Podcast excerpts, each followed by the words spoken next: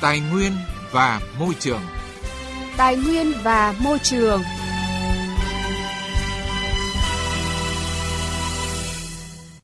Thưa quý vị và các bạn, như chúng tôi đã đề cập trong những chương trình tài nguyên và môi trường gần đây về tình trạng thổi giá đất thông qua đấu giá, đây là một trong những điểm nóng gây bức xúc và thiệt hại cho những người có nhu cầu sử dụng thực. Sau một vài vụ việc cho thấy sự quyết tâm vào cuộc của các cấp các ngành để ngăn chặn hạn chế các hành vi không lành mạnh lũng đoạn thị trường bất động sản trong hoạt động đấu giá, những năm gần đây, thành phố Hải Phòng với tiềm năng phát triển công nghiệp thương mại dịch vụ du lịch cùng với tốc độ đô thị hóa cao, hạ tầng phát triển đồng bộ đã và đang thu hút nhiều nhà đầu tư bất động sản lớn trong nước và ngoài nước. Thị trường bất động sản cũng được tạo đà tăng sức bật với những siêu dự án hấp dẫn. Điều này đã góp phần cho việc giá đất ngày càng leo thang trên địa bàn thành phố, đặc biệt là bị thổi lên qua các phiên đấu giá đất. Ghi nhận của phóng viên Đài tiếng nói Việt Nam. Với một số dự án lớn được triển khai như khu đô thị mới Bắc Sông Cấm, khu đô thị Minh Đức, Núi Đèo và phần mở rộng, đô thị 2 xã Lưu Khiếm và Quảng Thanh, khu đô thị V Ship, hơn 1.000 hecta theo tiêu chuẩn Singapore đã đưa huyện Thủy Nguyên trở thành một trong những địa phương phát triển kinh tế nhanh nhất của thành phố Hải Phòng. Đặc biệt, sau khi có thông tin quy hoạch đưa Thủy Nguyên lên thành phố trực thuộc thành phố, được Ban chấp hành Đảng bộ thành phố Hải Phòng trình tại Đại hội Đảng bộ thành phố lần thứ 16, nhiệm kỳ 2020 đến năm 2025, giá đất tại Thủy Nguyên đã tăng vọt. Không chỉ những nhà đầu cơ bất động sản chuyên nghiệp mà nhiều người dân cũng bán vàng, rút sổ tiết kiệm để đầu tư lướt sóng bất động sản.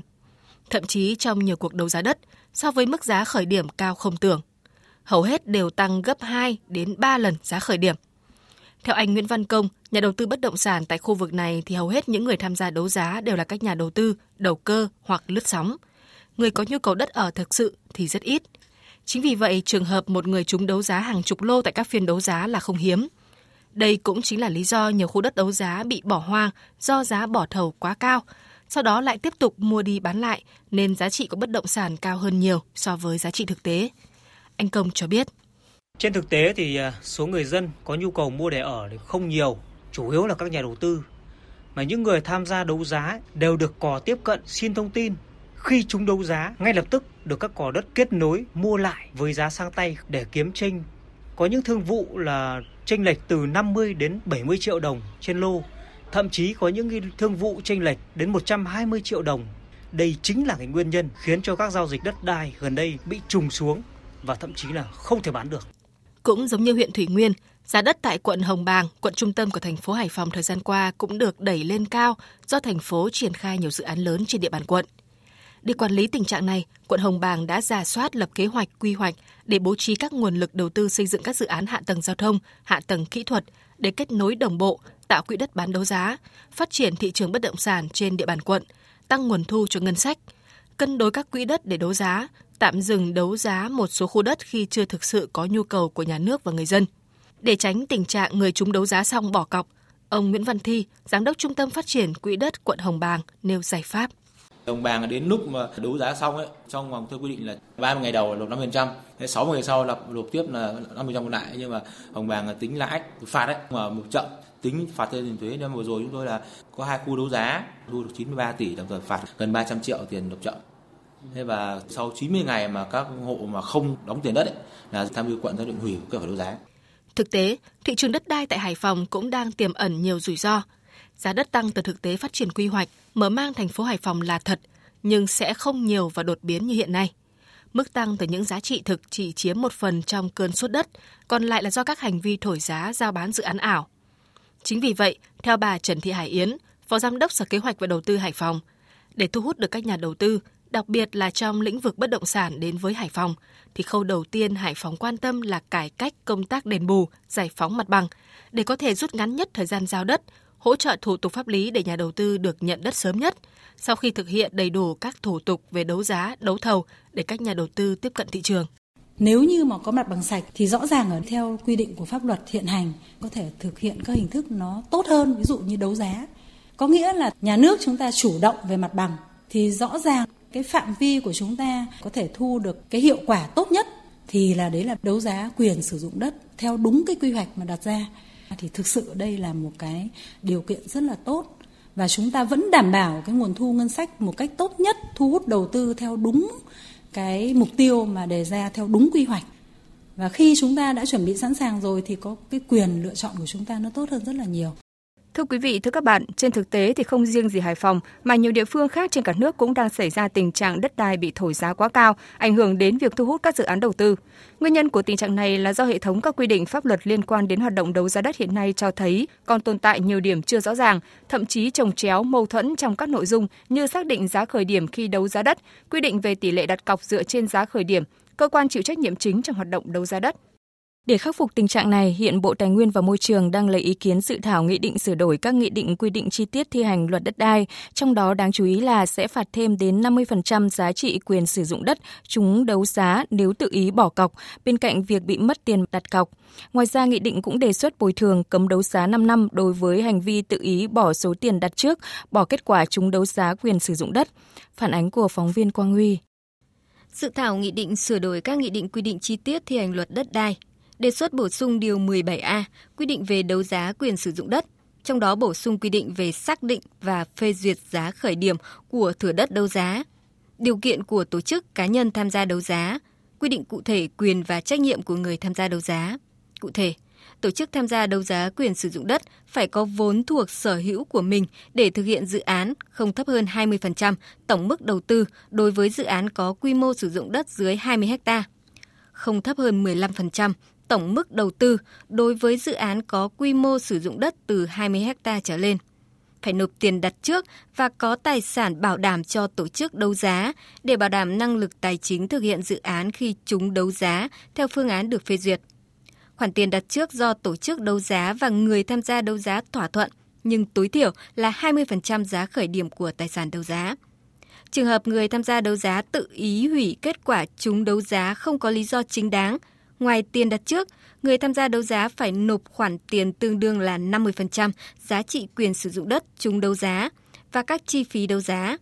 Bà Hoàng Thị Vân Anh, vụ trưởng vụ pháp chế Tổng cục Quản lý đất đai, Bộ Tài nguyên và Môi trường cho biết. Trong cái dự thảo nghị định thì chúng tôi đã đưa ra các cái quy định để mà lấp đầy các cái bất cập. Thứ nhất là về điều kiện để mà tham gia đấu giá đất của đấu giá cũng như là cái điều kiện của tổ chức mà tham gia đấu giá quyền sử dụng đất quy định là sau khi đấu giá thì nộp tiền rồi các cái bảo đảm mà khi tham gia đấu giá quyền sử dụng đất thì cái này ở trong dự thảo nghị định ở cái điều 17A bổ sung vào nghị định 43 thì có rất là quy định chi tiết thì đây là một cái điều mới á. Đóng góp ý kiến về vấn đề này, ông Nguyễn Văn Đình, công ty cổ phần Vinhome, tập đoàn Vingroup cho rằng Dự thảo quy định tổ chức phải nộp tiền đặt trước tối thiểu là 20% giá khởi điểm của lô đất và nâng mức tiền đặt trước sẽ hạn chế trường hợp doanh nghiệp trả giá cao rồi bỏ cọc. Tuy nhiên, pháp luật đất đai hiện nay chưa có quy định riêng về trình tự thủ tục đấu giá quyền sử dụng đất mà dẫn chiếu theo pháp luật về đấu giá tài sản.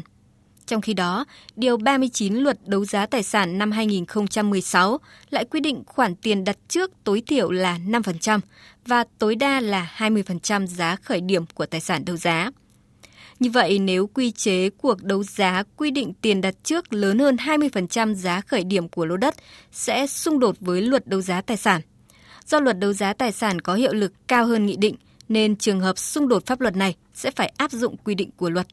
Ông Nguyễn Văn Đình cho rằng quy định này thì cũng kiến nghị là cần giả soát cụ thể hơn bởi vì là tổ chức chung đấu giá thì không thể tự ý hủy kết quả được ạ bởi vì là cái kết quả chung đấu giá nó, nó dưới dạng quyết định hành chính do cơ quan nhà nước ban hành mà quy định quyết định chung đấu giá đó và hủy kết quả đó trong trường hợp mà, mà nhà đầu tư có lỗi vi phạm thì nên trang thiết kế dưới dạng là trường hợp doanh nghiệp tổ chức tham gia đấu giá có lỗi và dẫn đến việc phải hủy kết quả thì áp dụng chế tài này ạ. Còn theo luật sư Nguyễn Đức Mạnh, công ty luật trách nhiệm hữu hạn Bin Linh, thực tiễn đấu giá quyền sử dụng đất để thực hiện dự án trong thời gian vừa qua cho thấy nhiều bất cập trong việc lựa chọn nhà đầu tư theo hình thức này. Ngoài khả năng về tài chính, để thực hiện dự án, nhà đầu tư còn phải đảm bảo các điều kiện về ngành nghề, kinh nghiệm – việc đấu giá chỉ xem xét đến việc bỏ giá để lựa chọn ra người trúng đấu giá có thể dẫn tới việc sau khi lựa chọn được người trúng đấu giá, người này lại thiếu kinh nghiệm, không có khả năng thực hiện dự án, bỏ hoang dự án. Mặc dù dự thảo đã có quy định về điều kiện đối với bên tham gia đấu giá quyền sử dụng đất, nhưng các điều kiện này cũng không thể đảm bảo người chúng đấu giá sẽ thực hiện tốt dự án, mang lại hiệu quả, đảm bảo không lãng phí đất đai. Theo ông Mạnh, cần có cơ chế để lựa chọn nhà đầu tư tương tự như thủ tục đấu thầu để xem xét đề xuất về tài chính, kỹ thuật để sàng lọc, lựa chọn ra một danh sách các nhà đầu tư tiềm năng có khả năng thực hiện tốt dự án, sau đó mới chính thức tham gia vào đấu giá để tiến hành bỏ giá. Ta nên có tiêu chí lựa chọn các nhà đầu tư vào đấy và chúng ta sẽ đấu giá Chúng ta vừa thực hiện được mục tiêu kép là lựa chọn được nhà đầu tư tốt và thứ hai là mang lại lợi ích lớn cho nhà nước. Và một nữa là khi lựa chọn được nhà đầu tư lớn thì chúng ta tạo được công an việc làm. Mà cái này đây là một chủ trương rất lớn của chính phủ. Cái thứ hai nữa là chúng ta tạo được ngân sách lâu dài. Còn nếu đấu giá không một lần sau xong là sau có thể là chúng ta chưa chắc đã thu được lợi ích gì từ cái mảnh đất đấy. Luật đất đai năm 2013 chỉ quy định 3 nội dung về việc đấu giá đất là đối tượng tham gia, điều kiện tham gia và giá khởi điểm đưa lô đất ra đấu giá. Còn các trình tự thủ tục để tiến hành đấu giá đất được thực hiện theo luật đấu giá tài sản. Tuy nhiên, theo bà Đoàn Thị Thanh Mỹ, Phó Tổng cục trưởng Tổng cục Quản lý đất đai, Bộ Tài nguyên và Môi trường, đất đai là loại tài sản đặc biệt, do đó cần có những quy định riêng đối với bán đấu giá loại tài sản này. Chúng tôi cũng rất là cố gắng trong cái quá trình xây dựng và cũng mong muốn là để làm sao là các cái cuộc đấu giá là càng ngày công khai minh bạch và cái người thực sự cần đất thì tham gia đấu giá. Mong muốn của ban soạn thảo là như vậy. Tất nhiên là không phải là tất cả những cái gì mình dự thảo là mình đều đúng cả. Thế nhưng mà rõ ràng đây là dự thảo và ban soạn thảo cũng như tổ biên tập cũng rất là kỳ vọng là các cái nội dung liên quan đến đấu giá để làm sao mà mình đưa cái đấu giá quyền chủ đất làm sao minh bạch và cái người thực sự cần đất thì tiếp cận với đất đai. Thưa quý vị, thưa các bạn, có thể thấy việc dự thảo nghị định đưa ra các đề xuất này cũng nhằm mục đích hạn chế các hành vi không lành mạnh, lũng đoạn thị trường bất động sản trong hoạt động đấu giá quyền sử dụng đất. Tuy nhiên, để các quy định của pháp luật đi vào cuộc sống và có tính khả thi, cần xem xét thấu đáo kỹ càng, tránh làm hạn chế các quyền hợp pháp của cá nhân và tổ chức. Bảo vệ môi trường. Hành động hôm nay. Vững bền tương lai.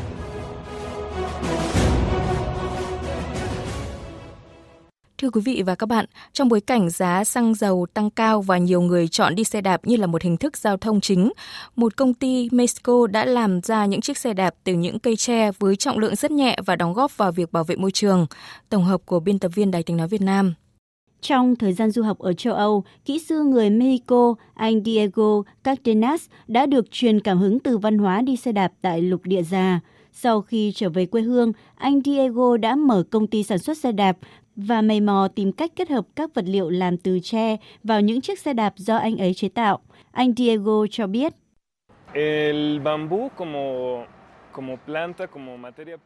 Đây là một loại vật liệu, tre mọc ra các ống nên có thể dễ dàng sử dụng làm khung xe đạp. Về đặc tính vật lý, nó nhẹ hơn và có độ bền gấp đôi thép. Và nó là một loại sợi hữu cơ. Khi kết thúc vòng đời sản phẩm là một chiếc xe đạp, nó dễ dàng phân hủy sinh học. Ý tưởng này thực sự đã được đền đáp. Hiện tại danh sách chờ để mua những chiếc xe đạp làm từ tre đã lên tới 2 tháng sản xuất. Anh Diego cho rằng đại dịch COVID-19 đã thúc đẩy sự phát triển của công ty anh. Đây là một công ty rất hiện đại và thậm chí còn chấp nhận thanh toán bằng đồng tiền điện tử Bitcoin. Đại dịch bùng nổ khiến nhiều người đã quyết định chuyển sang đạp xe. Các phòng tập thể dục đóng cửa. Nhiều người sử dụng việc đạp xe để tập luyện. Do vậy, chúng tôi đã nhận được nhiều đơn đặt hàng, đặc biệt là từ Mỹ. Chị Iris Meya, một nhà hoạt động cổ vũ cho phong trào đạp xe, cho rằng sự phổ biến của xe đạp tre đã kích thích sự quan tâm đến hình thức giao thông bền vững này. Eh, Đó là một ý tưởng tuyệt vời. Nó không chỉ thúc đẩy đi xe đạp như một hình thức giao thông mà còn sử dụng các nguồn tài nguyên thiên nhiên để chế tạo ra các phương tiện giao thông. Eh, Chị Maya nói rằng mình cũng có một chiếc xe đạp làm từ tre, chiếc xe rất nhẹ, thoải mái và chính xác là một phương tiện hoàn hảo cho thành phố rộng lớn như Mexico City. Chị mong muốn rằng khi mức độ phổ biến của xe đạp tre tăng lên sẽ thúc đẩy cả phong trào đi xe đạp lẫn việc bảo vệ môi trường bền vững ở các siêu đô thị trên thế giới. Thông tin về những chiếc xe đạp làm từ tre thúc đẩy bảo vệ môi trường bền vững của một công ty ở Mexico cũng đã kết thúc chương trình Tài nguyên và Môi trường hôm nay. Chương trình do biên tập viên Quang Huy biên soạn và thực hiện. Hẹn gặp lại quý vị và các bạn trong các chương trình sau.